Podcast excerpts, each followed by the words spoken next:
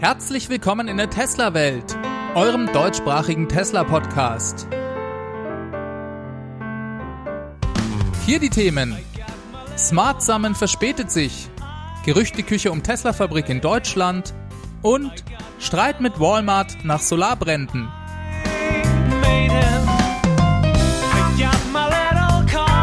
Mein Name ist David und dies ist die 79. Folge.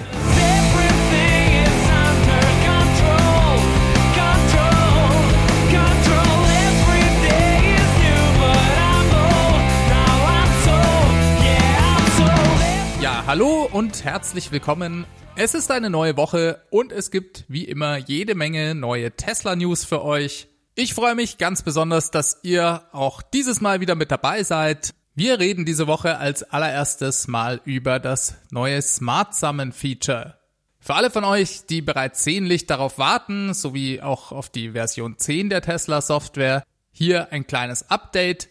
Leider verzögert sich die Veröffentlichung um circa vier bis acht Wochen laut Elon Musk. Das genaue Veröffentlichungsdatum sei von den Testergebnissen aus dem Early Access Programm abhängig. So ein Tweet von Elon diese Woche.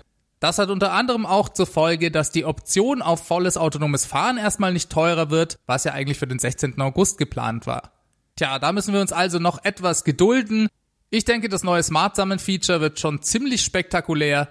Aber es scheint eben auch eine recht harte Nuss zu sein, die es da zu knacken gilt. Das macht sich unter anderem dadurch bemerkbar, dass sich seit dem Investorentag für autonomes Fahren Ende April auch einiges im Autopilot-Software-Team von Tesla getan hat. Ungefähr 10% des Teams inklusive der Führung wurden in den letzten Monaten gefeuert oder sind gegangen. Elon ist mehr als je zuvor persönlich involviert. Er hat sich selbst an die Spitze dieses Teams gesetzt die neuen Teamleiter sind ihm direkt unterstellt.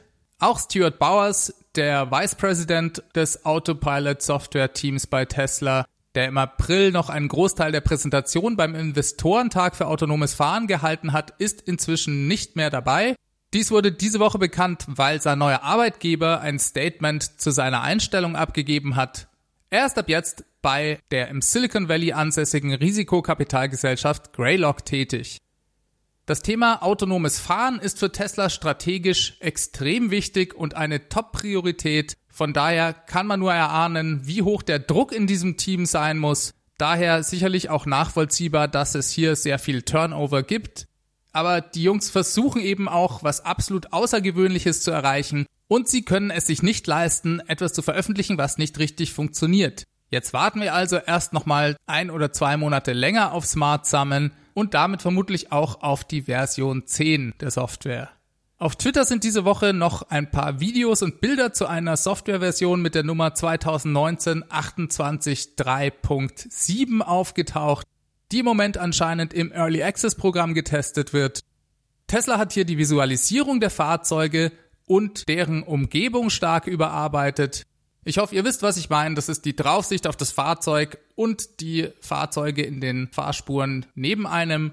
Neben einer grafischen Darstellung des automatischen Spurwechsels kann man ab jetzt mit zwei Fingern die Ansicht des Autos heran oder wegzoomen. Des Weiteren kann man auch perspektivisch das Ganze drehen, sodass man anstatt nur von schräg oben auch aus anderen Perspektiven auf das Fahrzeug und die Umgebung blicken kann. Es ist noch nicht ganz klar, wozu das genau gut sein soll, außer dass es natürlich sehr schick aussieht und Spaß macht. Vielleicht kann es beim Einparken eine Hilfestellung geben. Ich bin mir nicht ganz sicher. Falls ihr da eine Idee zu habt, ruft einfach die Tesla Welt Hotline an und lasst es mich wissen. So, dann konnte man auf Bloomberg diese Woche lesen, dass Tesla für die Gigafactory 3 in Shanghai einen ersten Zulieferervertrag mit der Firma LG Chem für Batteriezellen abgeschlossen habe. Das wäre von daher ein Novum, da Tesla ja bisher sämtliche Batteriezellen für ihre Fahrzeugprogramme in enger Kooperation mit der Firma Panasonic herstellen lässt. Lediglich bei Battery Storage Produkten weicht Tesla manchmal auf Samsung SDI oder auch LG Chem aus. Und angeblich sollen für chinesische Model 3 und auch für das Model Y später zumindest ein Teil der Batteriezellen von LG Chem kommen. LG Chem hat eine Batteriezellfabrik, die circa 300 Kilometer von der Gigafactory 3 in Shanghai entfernt liegt. Tesla hatte bisher noch kein offizielles Statement abgegeben, von wem sie die Batteriezellen in China beziehen möchte. Lediglich, dass diese lokal von Zulieferern kommen sollen, war bekannt. Dieser Bericht von Bloomberg ist bisher von Tesla auch noch nicht bestätigt worden. Falls er stimmt, wirft das allerdings ein paar Fragen auf. Zum Beispiel, ob Tesla denn dann von LG Chem Batteriezellen mit exakt derselben Zellchemie beziehen kann, wie die von Panasonic in der Gigafactory 1 hergestellten Zellen aus Nevada. Denn Panasonic und Tesla haben ja in der Vergangenheit sehr eng zusammengearbeitet und auch zusammen an der Weiterentwicklung der Batteriezellen geforscht. Es ist nicht klar, ob Tesla hier die Erkenntnisse und Entwicklungsdetails von Panasonic einfach an LG Chem weitergeben kann. So nach dem Motto, hier habt ihr das Rezept, macht uns mal genau dasselbe. Und deswegen ist es auch für mich nicht klar, ob in Folge die Zellen in einem chinesischen Model 3 exakt dieselben sein werden wie in den Fahrzeugen aus den USA. Tja, warum nimmt Tesla überhaupt einen anderen Zulieferer und nicht einfach Panasonic? Darüber kann man auch nur spekulieren. Wie gesagt, es ist noch gar nicht klar, ob diese Meldung wirklich stimmt. Und der Bericht sagt auch nicht, dass Tesla LG Chem exklusiv als einzigen Partner für Batteriezellen in China ausgewählt hat. Ein anderer Erklärungsversuch könnte vielleicht sein, dass Panasonic in China zwar präsent ist, aber unter Umständen keine Produktionslinien für die 2170er Zellen hat. 2170, das beschreibt die Abmessung der zylinderförmigen Zellen im Tesla Model 3 das ist also der Formfaktor und vielleicht baut Panasonic in China ja bisher nur Pouchzellen. Das ist eine These, die infolge der Meldung über LG Chem diese Woche durchs Netz geisterte. Ob das wirklich so ist, konnte ich leider nicht herausfinden. Es ist und bleibt also auch nur ein Erklärungsversuch und nicht mehr. Dann gab es diese Woche noch jede Menge Nachrichten und Gerüchte aus Deutschland Tesla bezüglich. Erstmal wurde vom niedersächsischen Wirtschaftsministerium bekannt, dass die Regierung dort auf eine europäische Gigafactory in Niedersachsen hofft. Man habe Tesla zwei Standorte vorgeschlagen, einen im Emsland und einen in Emden. Man wartet derzeit diesbezüglich auf eine Rückmeldung von Tesla. Der letzte Kontakt mit Bernd Altusmann, dem Wirtschaftsminister, sei September 2018 gewesen. Da habe dieser nämlich einen Brief an Elon Musk geschrieben, um auf die Vorteile des Standorts Niedersachsen hinzuweisen. In der Rheinischen Post war dann zu lesen, dass Tesla sich selbstverständlich auch in NRW nach Grundstücken umgeschaut habe und dass es hier bereits zu Grundstücksbegehungen gekommen sei. Dass Deutschland relativ weit oben auf der Wunschliste von Tesla steht, hat Elon ja während des letzten Anlegertreffens gesagt. Also relativ normal, dass sich Tesla hier in den verschiedenen Gegenden in Deutschland umschaut. Vor allem, da sie ja bis Ende des Jahres gern den Standort bekannt geben möchten. Ich denke, es würde die Position von Tesla auf dem deutschen Markt extrem stärken, wenn die Fahrzeuge hierzulande produziert würden. Dann wären Teslas plötzlich deutsche Wertarbeit. Stellt euch bitte mal das kurz vor. Und auch im Hinblick auf Einführung von teilautonomen oder auch vollautonomen Fahren wäre ein Standort in Deutschland sicherlich hilfreich, da es Tesla ein ganz anderes Verhandlungsgewicht geben würde. Außerdem gibt's hier natürlich mehr oder weniger qualifiziertes Personal, spätestens dann, wenn BMW, Daimler und Konsorten, weil sie die Elektromobilität verschlafen haben, pleite gehen, weil keiner mehr Fahrzeuge mit Verbrennungsmotor haben möchte. Oh, das war jetzt aber auch gemein von mir. Aber mal Spaß beiseite. Ich bin sicher, die Vorstellung im Autoland Deutschland, den europäischen Produktionsstandort zu haben, ist für Elon bzw. Tesla eine verlockende Vorstellung, und die Franzosen streiken einfach zu viel. So, jetzt habe ich auch noch eine Runde Franzosen-Bashing mit eingebaut. Was ist denn da heute los bei mir? Das waren aber nicht die einzigen News aus Niedersachsen, denn es gab auch Gerüchte, dass Volkswagen bei Tesla einsteigen möchte. Angeblich will der CEO von VW Herbert Dies in Tesla investieren oder Tesla sogar kaufen. So konnte man in einem Artikel im Manager Magazin war das glaube ich diese Woche lesen. Volkswagen hat das Ganze dementiert. Wenn Herr Dies so etwas machen wolle, bräuchte er die Zustimmung des Verwaltungsrats und auch noch einiger anderer Verantwortungsträger im Volkswagen-Konzern. Also so richtig dementiert, dass Herr Dies dies tun wollte oder will, hat der VW-Sprecher nicht, sondern eben nur gesagt, dass das erstmal so nicht stattfindet. Es ist nicht das erste Mal, dass es Gerüchte um eine Beteiligung von Volkswagen an Tesla gibt, oder besser gesagt an einem Interesse von Volkswagen. Diese Gerüchte gab es auch schon, bevor Herr Dies CEO von VW wurde.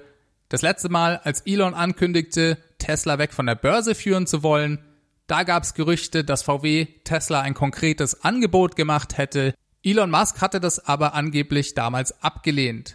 Das sind selbstverständlich alles nur Gerüchte. Offiziell bestätigt wurde auch diese Geschichte damals nicht. Kommen wir mal zu einem Streit zwischen Tesla und Walmart, der diese Woche in den Medien die Runde gemacht hat. Das war eine etwas komische Geschichte, denn die beiden Unternehmen haben sich gegenseitig verklagt und letzten Endes die Klage auch dann wieder beigelegt. Zunächst wurde erstmal bekannt, dass Walmart eine Klage wegen Vertragsbruchs gegen Tesla eingereicht hat. Es geht um insgesamt 244 oder 248 Photovoltaikanlagen, die auf den Filialen von Walmart installiert sind. Die kommen ursprünglich noch von Solar City und sind seit ungefähr 2010 auf den Ladengeschäften von Walmart. Bei diesen 244 Anlagen, die alle als Einzelaufträge installiert wurden, gab es über die Jahre insgesamt sieben Brände, drei davon im Zeitraum 2012 bis 2017. Und dann gab es aber innerhalb von wenigen Monaten zu Beginn 2018 drei weitere Brände. Daraufhin hatte Walmart Tesla Ende Mai 2018 gebeten, die Anlagen erstmal vom Netz zu nehmen und dann zu überprüfen. Dem kam Tesla auch nach. Dann brannte im November 2018 sogar nochmal eine Anlage ab, die ja dann bereits stillgelegt war. Angeblich durch Funken von einer nicht mehr ausreichend isolierten Kabelverbindung und Walmart verklagte Tesla bereits Anfang diesen Jahres und forderte rund 8,2 Millionen Dollar Schadensersatz für die Brände. Und in einer zusätzlichen Beschwerde beim Supreme Court des Staates New Yorks vom 20. August 2019 fordert Walmart Tesla sogar auf, alle 244 Anlagen vollständig zu demontieren. So also in etwa die Story, die selbstverständlich für Negativschlagzeilen gesorgt hat. Klingt ja auch wirklich nicht gut, wenn es da vermehrt zu Bränden kommt. Und Walmart erhob auch schwere Vorwürfe, was die Qualität der Installation und der Sicherheitsüberprüfungen durch Tesla anging. Was aber bei der Geschichte etwas unterging, ist, dass Tesla seinerseits schon vor einiger Zeit Walmart ebenfalls wegen Vertragsbruchs verklagt hatte. Die Geschichte ist nämlich relativ komplex und läuft auch schon eine ganze Weile so vor sich hin. Und zwar ist es anscheinend so, dass wie eben erwähnt kein Rahmenvertrag mit Walmart über diese Gesamtzahl der Solarinstallationen bestand und dass all diese Anlagen vertraglich als Einzelinstallationen zu sehen sind. Und der damit erzeugte Strom gehört erstmal auch Tesla. Ihr erinnert euch an das alte Leasingmodell von Solar City, über das ich auch in der letzten Folge gesprochen habe. Walmart war und ist laut Vertrag verpflichtet, Tesla den Strom monatlich abzunehmen.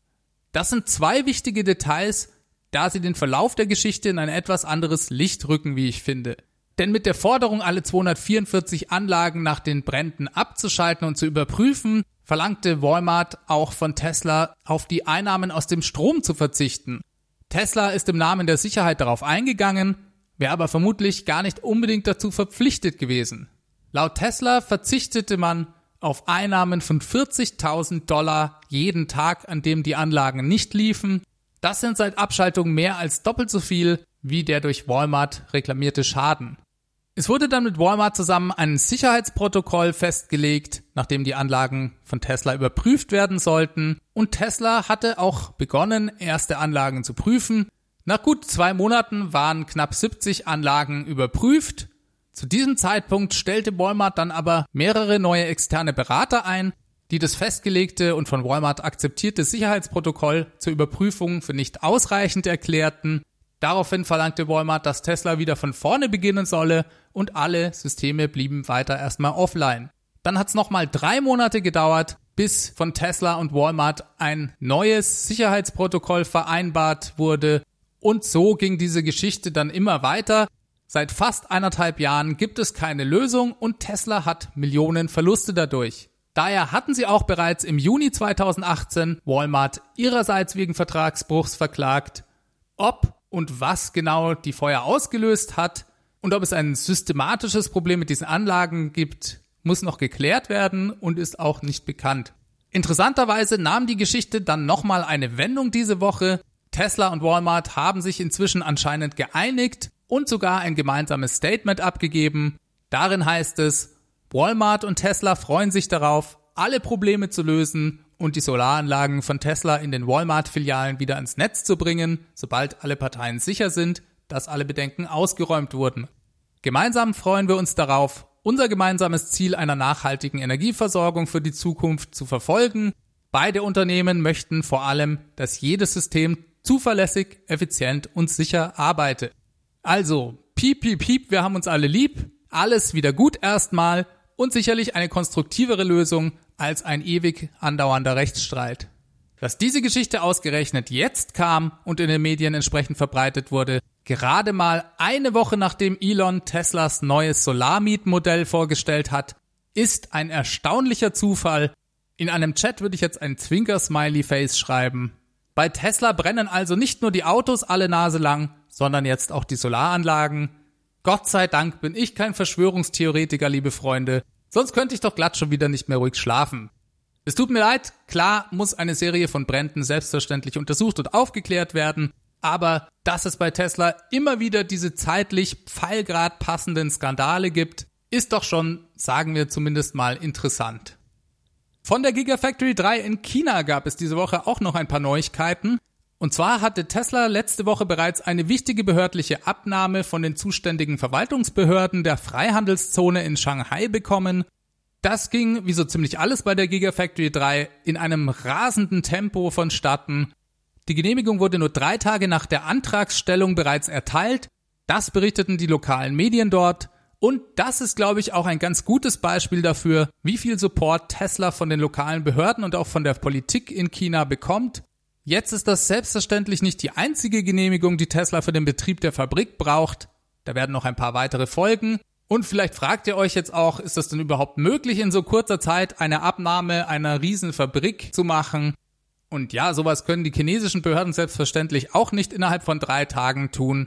Die Genehmigung wurde auch nicht einfach so durchgewunken, sondern es wurde bereits vor der Antragstellung von Tesla von der dortigen Bezirksregierung eine Art Sonderkommission erstellt, die wohl die Fabrik bzw. die fertiggestellten Teile davon bereits seit Wochen inspizieren. Das geschieht dort direkt und sofort, sobald ein Teil baulich fertiggestellt ist. Sie haben im Prinzip also so eine Art Vorarbeit geleistet, sodass die Zeitspanne zwischen der Antragstellung und der Genehmigung für diese Bescheinigung nur sehr kurz war. So wie es ausschaut, scheint die Gigafactory 3, was die Gebäude angeht, also mehr oder weniger fertiggestellt zu sein.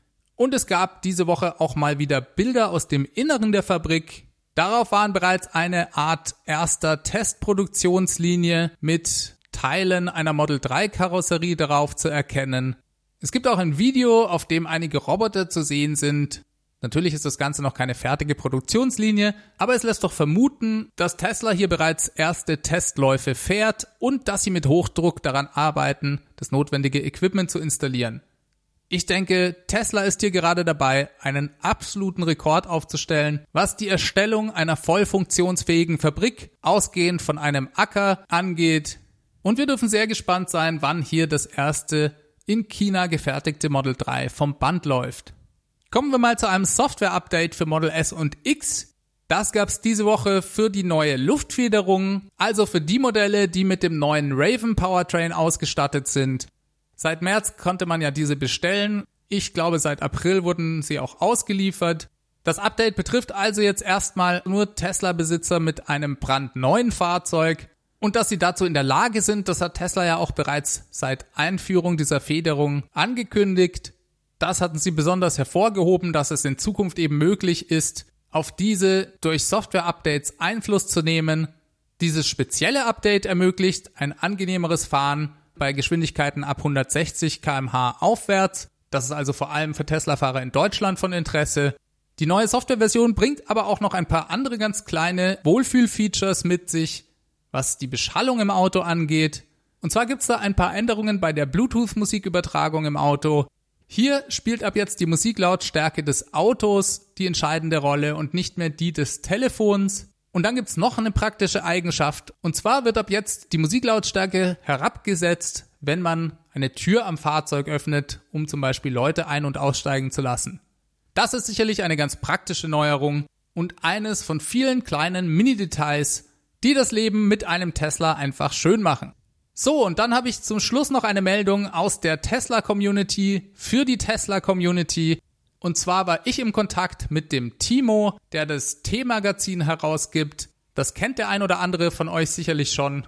Ansonsten kann ich euch nur empfehlen, einen Blick mal da reinzuwerfen. Timo hat mich gebeten, das mal weiterzugeben. Und zwar gibt es ein Problem mit dem Namen der Zeitschrift. Die Deutsche Telekom hat da was dagegen, dass diese Zeitschrift weiter T-Magazin heißt. Ich lese euch vielleicht kurz mal die Nachricht vom Timo vor. Nur zwei Wochen vor Ablauf der Widerspruchsfrist bei der Markenanmeldung beim deutschen Patentamt hat die Telekom interveniert. In einem außergerichtlichen Vergleich haben wir uns dabei mit deren Rechtsabteilung darauf verständigt, dass wir zukünftig als T- und E-Magazin auftreten und im Internet unter www.temagazin.de zu finden sein werden. Das Verfahren ist noch nicht vollständig abgeschlossen und ist ein Rückschlag unserer Erfolgsgeschichte. Wird sich durch die Namensänderung etwas an unserer inhaltlichen Ausrichtung ändern? Nein, wir werden weiterhin nicht über Produkte eines Telefonanbieters, sondern über E-Mobilität berichten. Vielleicht bietet die Umbenennung aber sogar Zugänge zu den weniger Tesla-affinen. Vielleicht unterstreicht sie, dass wir letztendlich markenübergreifend für Elektromobilität und auch erneuerbare Energien werben wollen. Ja, das soweit die Nachricht von Timo. Und ja, ein wirklich ärgerlicher Vorgang für das T-Magazin-Team. Aber ich denke, ihr macht das schon genau richtig. Nicht den Kopf hängen lassen, sondern einfach weitermachen. Wenn Türen zugehen im Leben, gehen immer auch wieder welche auf. Und ich glaube, eure Fans werden durch die Namensänderung sicherlich nicht abgeschreckt werden. Das Wichtige ist ja, was drinsteht und nicht unbedingt was draufsteht. Das T-Magazin, also ab jetzt T- und E-Magazin. Damit komme ich für diese Woche aber auch zum Schluss. Diese Folge wurde euch wie immer mit freundlicher Unterstützung des Tesla Owners Clubs Helvetia und der Stegmann GmbH präsentiert. Stegmann ist euer ultimativer Tesla Body Shop für Süddeutschland. Mehr Informationen dazu findet ihr unter www.stegmann-lack.de. Ich will mich auch nochmal wirklich bedanken für alle, die diesen Podcast auf iTunes bewertet haben oder ihn auch in anderer Form unterstützen. Ich habe inzwischen genau 100 Bewertungen auf iTunes. Das freut mich wirklich, weil das den Podcast pusht und neue Hörer ihn finden können, wenn sie nach Tesla auf iTunes oder in ihrer Podcast-App suchen. Das also ganz wichtig. Macht das bitte weiter. Schreibt mir einfach ein paar Zeilen dazu. Ich lese mir das durch und freue mich darüber. Das motiviert mich auch wirklich weiterzumachen. Selbstverständlich freue ich mich auch ganz besonders über die Leute, die sich dazu entschieden haben, den Podcast monatlich zu unterstützen. Vielen, vielen Dank dafür. Wenn ihr das noch nicht tut und euch das mal anschauen wollt, geht auf www.teslawelt.de. Dort findet ihr eine Plattform namens Steady, über die ihr das machen könnt. Und dann könnt ihr selbstverständlich auch noch meinen Referral-Code benutzen, wenn ihr euch einen Tesla kaufen wollt. Der Link dazu ist ts.la slash david 63148. Falls ihr mir Feedback oder Input schicken wollt, könnt ihr dies entweder per E-Mail an feedback at teslawelt.de tun oder ihr ruft die 0211 9763 2363 an. Das ist die Tesla Welt Hotline. Da könnt ihr mir eine Nachricht aufnehmen. Auf Twitter findet ihr mich at teslawelt. Ich wünsche euch allen eine ganz gute Woche. Wir hören uns nächsten Mittwoch wieder. Macht's ganz gut. Bis dahin. Ciao, ciao.